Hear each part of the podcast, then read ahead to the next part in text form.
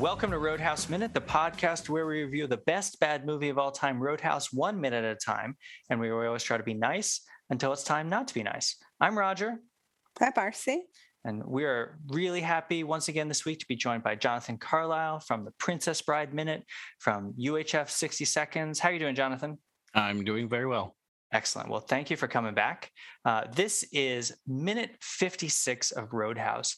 Uh, this minute starts with Dalton refusing Brad Wesley's offer of breakfast, and it ends with Wesley bragging about his ability to lure J C. Penney to Jasper. Yeah. So this is um, this is the first of two pretty heavy, like, talky minutes between uh, Dalton and Wesley. I think it, there's a, there's a lot of good character development in this minute, especially I would say about Brad Wesley. This is these two minutes are sort of like his his supervillain backstory minutes.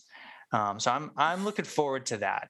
Uh, but uh, yeah, where should we start, Marcie? Where would you like to start with this minute? I, I think I'd like to start with all the litany of things that he has done for the town. Oh, okay, sounds yeah. good to me. Let's let's do that. Uh, I've got I've got a list here, but go ahead. So he's got.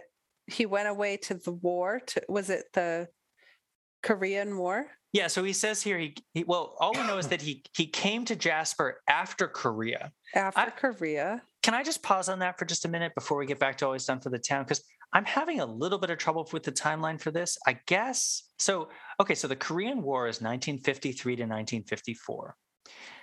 This movie, if we assume it's set in the same year when it comes out, which is nineteen eighty-nine, is thirty-five years after. So what do we think? Do we think he just like enlisted in the army as like a like a buck private at like age eighteen or something, and now he's what, fifty, in his late fifties? That could work. He mm-hmm. definitely looks late fifties. I was going to say early sixties maybe. Okay. All right, so maybe that makes sense. Okay, right? so so he came to Jasper after Korea. Um But that also, so before we get to your list, remember we were having this debate in a previous minute about who's been in town longer, Brad Wesley or uh, Red? Red, yeah. If, so do we think that Brad Wesley came to Jasper right after Korea? Because that was a much longer than uh, than Red's been in town. How do you know how long Red's been in town? Because he tells us he came here twenty-five years ago oh, to marry an ugly yeah. woman. Oh, right.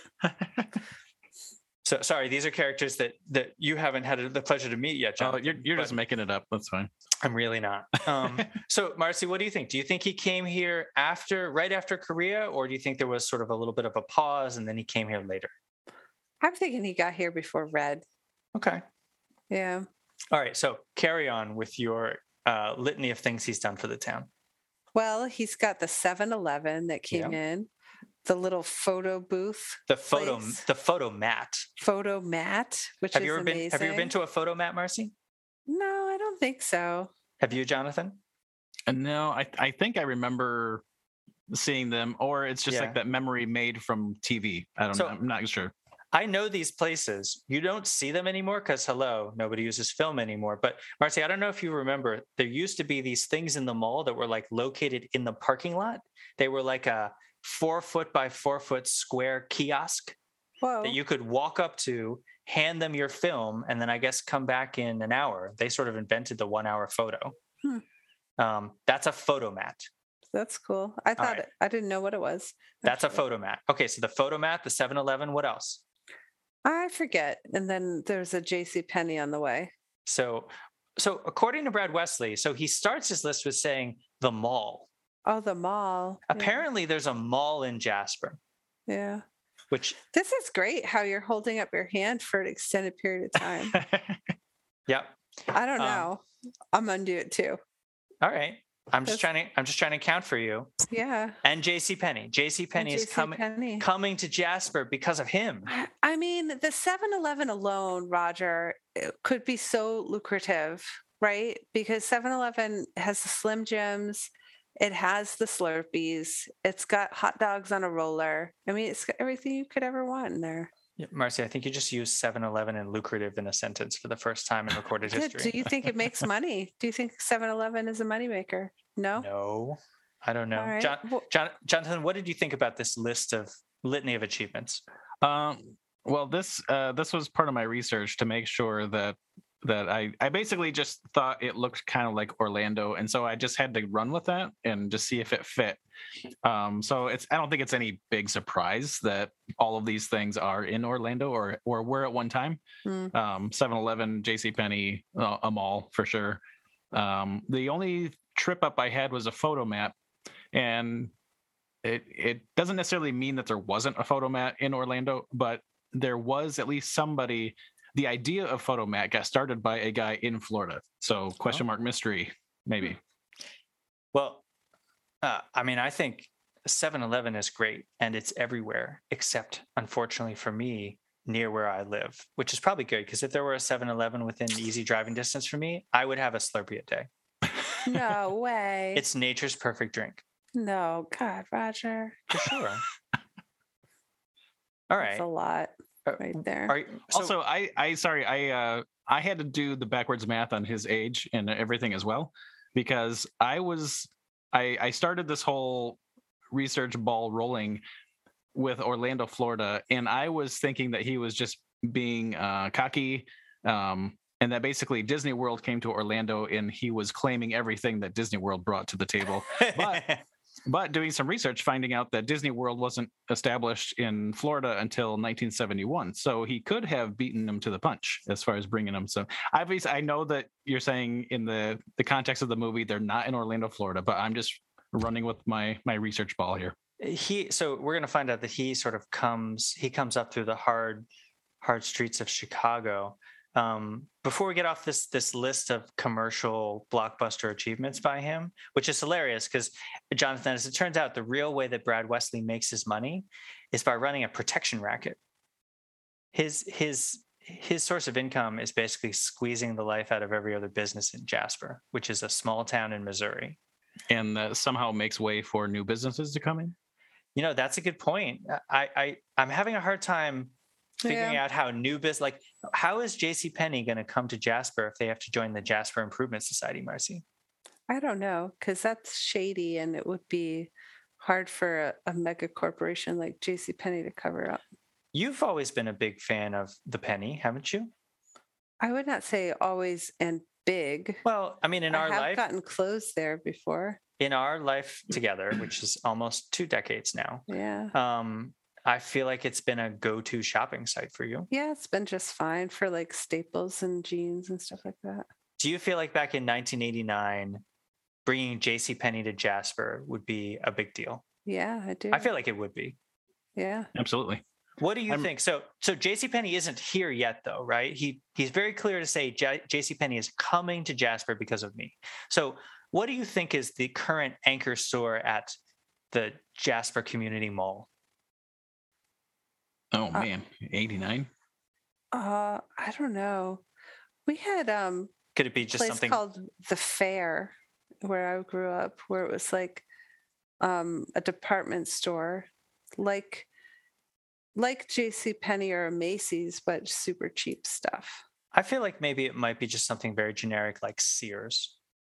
Yeah. Because if you're a place like Jas- uh, Jasper, you need a Sears. store like Sears where you can buy pretty much one We've of everything. Had everything. Yeah. yeah. Can I rewind a little bit back to the beginning of this minute? Mm-hmm.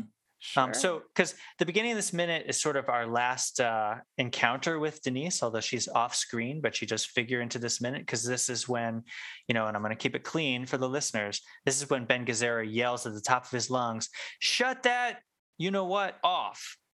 Um. And then he says he says to Dalton that he can't listen to this music because it's got no heart. Yeah. Which I found to be hilarious, because in like the last time we saw uh, Ben uh, Brad Wesley listening to music, do you remember that, Marcie? Yeah, he's in his automobile, right? Yeah, so he's in his automobile. Jonathan, there's a fantastic scene. I promise you this movie will not disappoint. If you turn on Roadhouse and you just stick with it for fifteen minutes or less, you will get to a great three minutes of the movie, even better than these three. Um, but there's a scene where Brad Wesley is going out for a lazy Sunday drive, and he basically just drives from one side of one side of both lanes of the road to the other. Oh, um, but like the movie shows him doing that, or oh yes, you see his hands going back. No, no, no, no, no. We see the car, and it is. I mean, basically, he runs Dalton off the road. Oh, okay. Because he just isn't bothered to follow traffic laws. So, and what kind of music does have heart to him? See, I don't know, because when he's in his car, he's listening to the song Shaboom by the Crew Cuts. That mm. makes that makes sense, because that would be around the time when he would have gone into the army and and all that kind of stuff, kind of the early fifties. But how is that? How does that count as music that has heart? He, it's just, you know, when, when you when you're growing and you come, coming of age and all that kind of stuff, like you kind of lock into your stuff, and uh, so no. he just he just locked in in the fifties. No, no doubt. I mean, this is definitely a get off my lawn moment. Um, Marcie, I feel like I have to be on pleated pant patrol for you. There's definitely pleated pants. Do you want to take a few moments to to vent? Um, no, um, but there are lots. It's like a triple threat of pleated pants. Right oh, there. I just have them down for Dalton. Who else is wearing pleated pants? I thought they all had them on there. Wow. Just like well, everybody in the eighties, yeah. I guess. I only saw Dalton's pleats. So this is also the minute where we get to see. So last minute we got oh, to see. What, you know what? Tinker's pants. It's hard to tell because they're down so low, and the other dude has flat front. You're right. It's just Dalton rocking them. I, I think, think uh, uh, Tinker from the previous minute. I think he's just wearing jeans with the the cuff curled up. Jeans with the cuff curled up, and they're they're ill fitting in lots of ways. Mm-hmm. What What do you think are the chances that Tinker's pants are, shall we say, uncomfortably too low? Well, sometimes when you have a belly that big, you have to figure out where to put your clothing so that it's on your body. Let me put it this way. If you were to, say, accidentally toss something at his feet and force him to pick it up, would it be a, a memory that you'd wish you could never see those, again? Those pants are not, they're not, um, yeah, you're not, you're not moving around a lot in those pants. Did I, shall we say, crack the case? Ha, ha, ha. He is at least wearing layers, so possibly he'd have some coverage. That's Maybe. fair. That is fair. Um, so what I was saying, so last minute is where we get to see what Brad Wesley drinks, and this minute is sort of where we get to see what what he eats. Uh, did you make any note of what's he's what he's got in front of him, Marcie, when he's enjoying this? Oh no, you know, I didn't even think about that. I he seems to be eating eggs, like egg whites, yeah. It's a good question. I mean, I, he sort of, he seems like an omelet kind of man. I don't know. Yeah. What do you think? Mm. I, I was more distracted by what's on the table in front of him. I, oh. I don't mean to be rude. It kind of just looks like a dog turd sitting in front of him, but yeah. oh, wow. All right. Oh, oh, that's interesting. I don't know if that's like a stogie, but it doesn't really look like that. Oh, I see what you mean. I think that's probably a cigar. I think you're right. Yeah. So he's got this oh, thing yeah. in front of him. See, I guess I guess I, I was more going character-wise. Like he's just like this bad guy. He either beats up his some girlfriend or has someone else do it for him or something. But he would allow his dog to uh, defecate on the table in front of him. Gross. I I I have no reason that to believe such a that weird he, thing. I have no reason to believe that he owns any pets. He doesn't seem like someone who could be bothered to care for anyone or anything, animal or human. Well, he's got Tinker and whatever the other guy's name was. I could imagine that as a as a fitting punishment if you did a bad job on your last mission. Like, yeah, you got to take the dog out. Oh, uh, speaking of Tinker, and what was the other guy's name again? O'Connor is the messy bleeder, the guy um, in the suit. It's kind of boring. Tinker's yeah. at least not boring. Um, so when he asked them to turn off the music and they leave, did they turn off the music or did they make her turn off the music? Marcie, why don't you answer first? I know what I think. Oh, I think they made her do it. So, so I think everybody sees Denise as subservient to them. I disagree. I think this is exactly the kind of moment that O'Connor would seize on as an opportunity to pretend that he was in charge and oh. go over and just like turn it off. Oh, yeah. So O'Connor, Jonathan, uh, he's the, the balding guy. He's your Stephen Balding. Mm-hmm. He, he in this movie so far seems to be someone who likes to pretend he's in charge, but really he's like a fake bad guy. Sure. Seems like the kind of guy. I would like to say in this minute, as much as we were kind of slagging out the billiard room last time, like this solarium is gorgeous. I don't know that any one of us would be unhappy if we had a room in our house that looked like this. Tell me I'm wrong. I really like the room itself. I don't enjoy the f- chairs that are chosen for the space.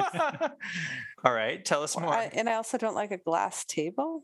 I don't know. It's just, okay. It seems old, like something somebody that is in their sixties would choose these things. Well, he's in his sixties. Yeah. You're not wrong. Yeah. But this is why like, this is one reason I'm glad it's not in Florida, because having all that glass, like it would be so much humidity and you'd have to be cleaning that all the time with the water streaks. And oh, yeah. That's fair.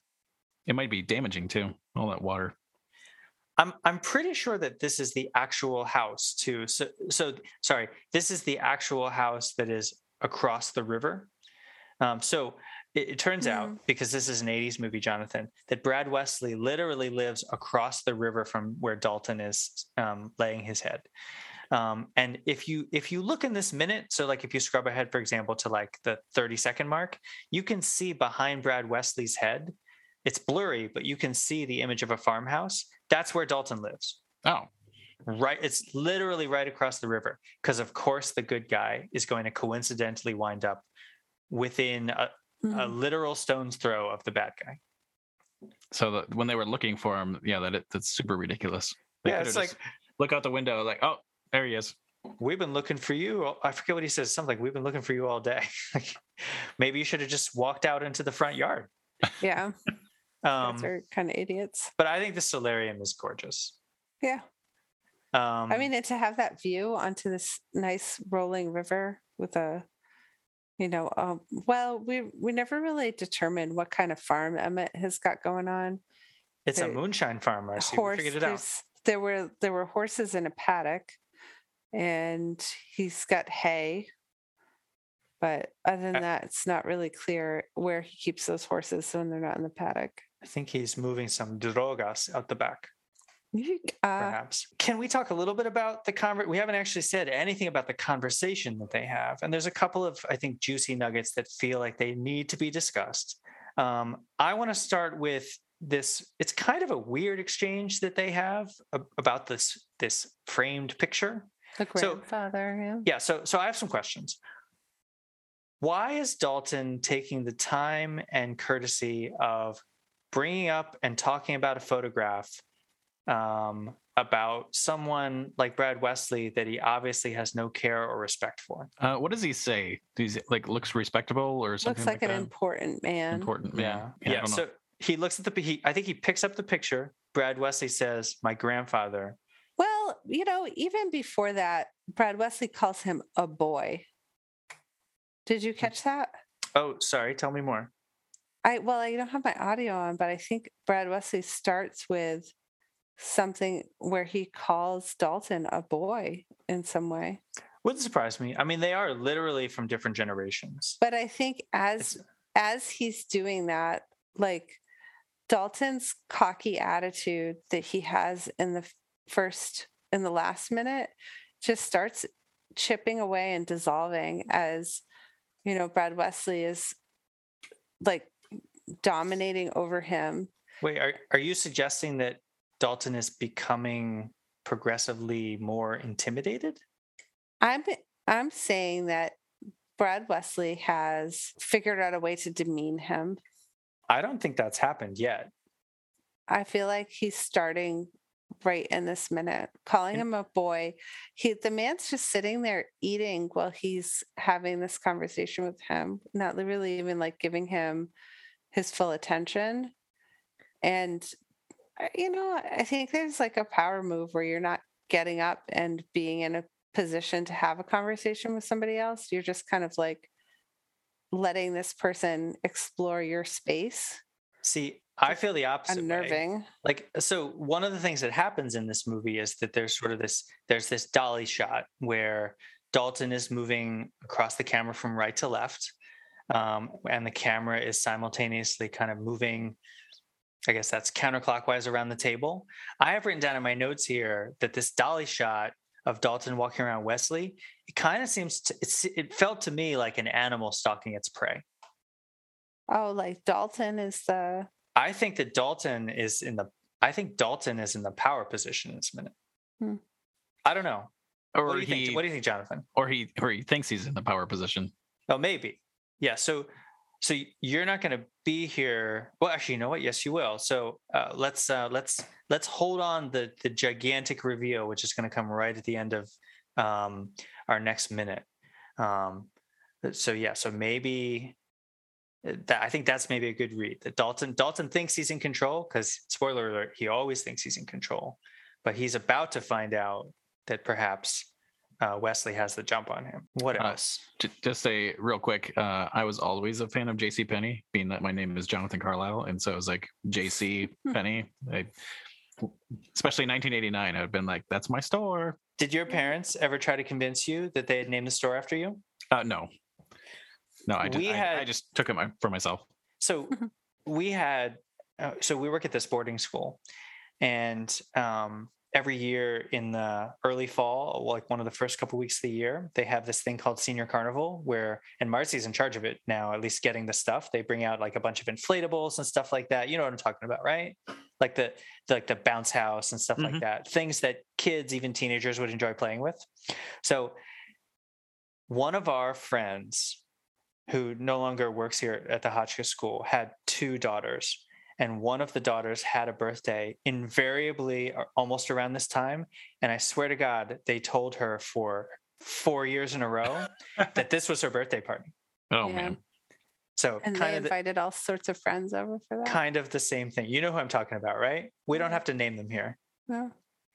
Um, so the, I mean, the, The reply, so, you know, so Dalton says he seems like an important man. Uh, Brad Wesley says he was an a-hole. What do we think that that exchange tells us about either one of them? I don't, I think, I'm trying to figure, some of that conversation seems disjointed and more just like a movie thing. Like, we got to move into this conversation. How do we do that? Mm-hmm. Um, because, yeah, he, he looks at the picture and he, and I don't, maybe Dalton's just trying to get a bead on Wesley. And Wesley just, you know, kind of casts it off and then just goes into the conversation he wants to have. Yeah, I don't know.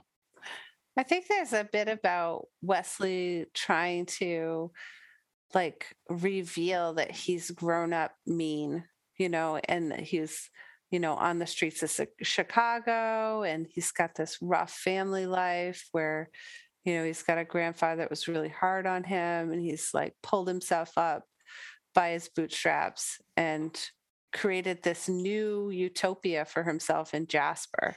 So that's a good point. I mean, maybe maybe the reason why Brad, Brad Wesley went into the army was that he just could not wait to get away from home. Mm-hmm. Like, take me hundred, hundreds of miles away, you know, send me halfway around the world to Korea. It's got to be better than the life I'm living with my grandfather, and probably, because this is the way this usually works, my dad. Jonathan, I think you make a good point. There, there are multiple times in this whole conversation, which unfortunately we're not going to get to finish this week, but there are multiple times in this conversation where it seems like Brad Wesley, like, he makes totally non sequitur connections. He's mm-hmm. like, so my grandfather wasn't, so here's the dialogue. So he says, my grandfather was an a-hole, but you... you're a smart boy. I think that's the boy reference you were talking about, Marcie. But mm-hmm. then he says, just not too realistic. Mm-hmm. So, like, those three adjectives, a-hole, smart, and realistic, they do not relate to each other in any way. Like, it does not follow that if you are a smart boy, that you are, like, realistic or not realistic. Like, the way that he pulls those things together don't doesn't make any sense to me. Yeah, no, it doesn't make sense to me either. Uh, I mean, I guess what he's trying to say is, like, you don't you don't realize what you've gotten yourself into, and I'm giving you a chance to kind of get yourself out of it. I mean, it, that's that's got to be what's going on here, right? Yeah, yeah, I guess so. Yeah, the whole grandfather stuff just confounds me. It just doesn't. There's no connection there. Well, I mean, it's it's. a person on the inside of this movie trying to understand what the hell is going on in this mansion. Like, mm-hmm. here's just one element we can question in the multitude of taxidermy and weird plants that we could question about. You know, it's just strange. So I've got another question because it, it, here. Wait, is... sorry. Uh, so he says his grandpa was an a-hole. Yes. But does that necessarily mean that he doesn't respect him for it? I'm kind of looking into the next minute a little bit, but we don't have to do that. We we got another minute to cover. So no, I think I think you're right. And, you know, to be fair, again, in the in the in the theme of, like, adjectives, which Brad Wesley seems to think are antonyms but are not. Like like Dalton says he seems like an important man. Brad Wesley says he was an a-hole. Like, those two things are not mutually exclusive. Right. All right. I have a follow-up question, because the, the next thing that Wesley says, he says to him, I'm just like you. I came up the hard way on the streets of Chicago. So my question is, does he does he know where Dalton came from? In other words, has he been doing background research? Or is he just presuming that someone who would work as a bouncer has like come from a broken home? Well, he has the tidbit of information that we'll find out in the next minute. And so like yeah, but, he's he's got some intel on him. But, but that's recent history. That has nothing to do with where Dalton came up from. Yeah, but I think that he's pieced together, like he doesn't know about Dalton's education philosophy. No, he doesn't. But um he does he does know that he has some sort of record. And maybe he thinks, oh, this is, you know, people with records grew up on the mean streets. So, Jonathan, what would you say if I told you that Dalton is an N Y U graduate with a degree in philosophy? Oh, well, uh, that would not be something that I would have assumed from this movie. How does that, how do, how do you figure that into your algorithm for determining the character of Dalton? Uh, yeah, that's a, a whole different, uh, a whole different shade of, uh, you know, I, I thought this was kind of a, a, silly romp, I guess. And then, yeah, the whole thing with the finding out that the ripping your throat out thing is real. Like, oh, that's it's more than silly. Okay. And then, but yeah, no, he's, he's an educated guy with, um, yeah. Um, he's, he sounds complex. Now, Dalton contains multitudes. There's no doubt about that. Daltitudes. Daltitudes. Daltitudes. That's fantastic. You win. You win. I'm just, I'm going to retire from this minute. You, you've just won the minute, Jonathan. What else do you all have about the, the action that we see in this minute? I have one minor point about the music that I feel bad that I didn't include anymore. So I'll just, after we, after we finish this, I'll just tell you what it was, because I should have included it, but I didn't. Anybody have anything else about what, what you saw in this minute? Nope. Nope. Okay. Here's the little nugget that I will just cut out. So, um, I watch this movie with the subtitles when I'm doing prep, you know, just to kind of make sure I've got everything down just right. And the, the this fantastic song, Do You Really Want Me by Christine W, is still playing until they get to the radio. And in in the, as another example of Roadhouse just hitting things a little too on the nose, sorry, this is going to be a bad pun in a minute. The last two lines we hear of this song before the music cuts out is, you're taking me out for a ride, baby, and knocking me right back down. Oh. It's like, ooh, oh. yeah, I, I guess that's true with Denise, but, you know, sad trombone. Tell you what, so, so Jonathan, on our Wednesday shows, we like to have a little fun with our guests. So if you don't mind, I, if I could indulge you with this question that I know you're not prepped for. Um, since, since you haven't seen our movie, I'm going to tweak the question a little bit for you. So I'd like to ask you, which of Prince Humperdinck's henchmen do you feel like you most identify with? Oh man. Well, his, you know, his biggest henchman is a six-fingered man. Um, I guess Yellen, and he's got the albino. See, I like this, Marcie. Jonathan mm-hmm. is taking this in all, I thought you were just going to go with the big three. Pick, pick anyone you want. um, I probably the albino, just because he's, he's the doing albino. His job. He's, he's there. Um, do you have a lot of problems with congestion? Oh, gross. Oh. Uh, sometimes, yes. Uh, uh, the albino. But, uh, but yeah, he, he's there and he's doing his job. Maybe he shouldn't be there. Maybe he shouldn't be aligned with who he's aligned with. But he doesn't also...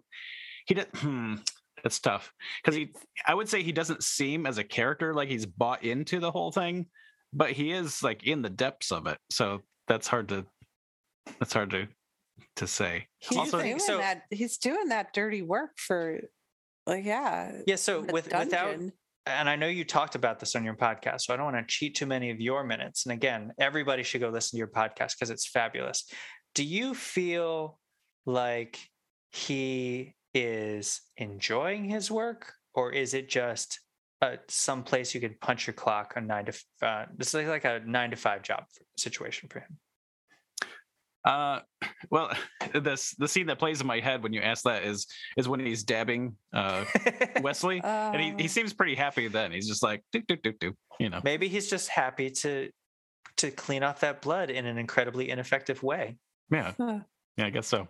Now, if the, the movie, for budgetary reasons, couldn't do it justice, but the, the Pit of Despair in the book was this multi-tiered pit that had animals and all kinds of stuff in there. If if he was involved with that, I could see that it'd be something that he, like, taking care of prisoners was just like a one percent of the job. The rest of it was taking care of animals. I'm sure that would be something that he might love. And do you feel like he deserves what he gets? Uh, he just gets his memory jogged. A little yeah. too hard. A little too hard. But but there's there's no insinuation that he's dead. He could just no, no. like just get up and walk away like most people do. Not every character, but most of them. Well, that's great. Appreciate that. Um, before we close, Jonathan, why don't you remind our listeners again where they can see and hear you all over the internet? Well, the Princess Bride Minute for sure. Um, yeah, you can go listen to that the intro music. Uh, that's.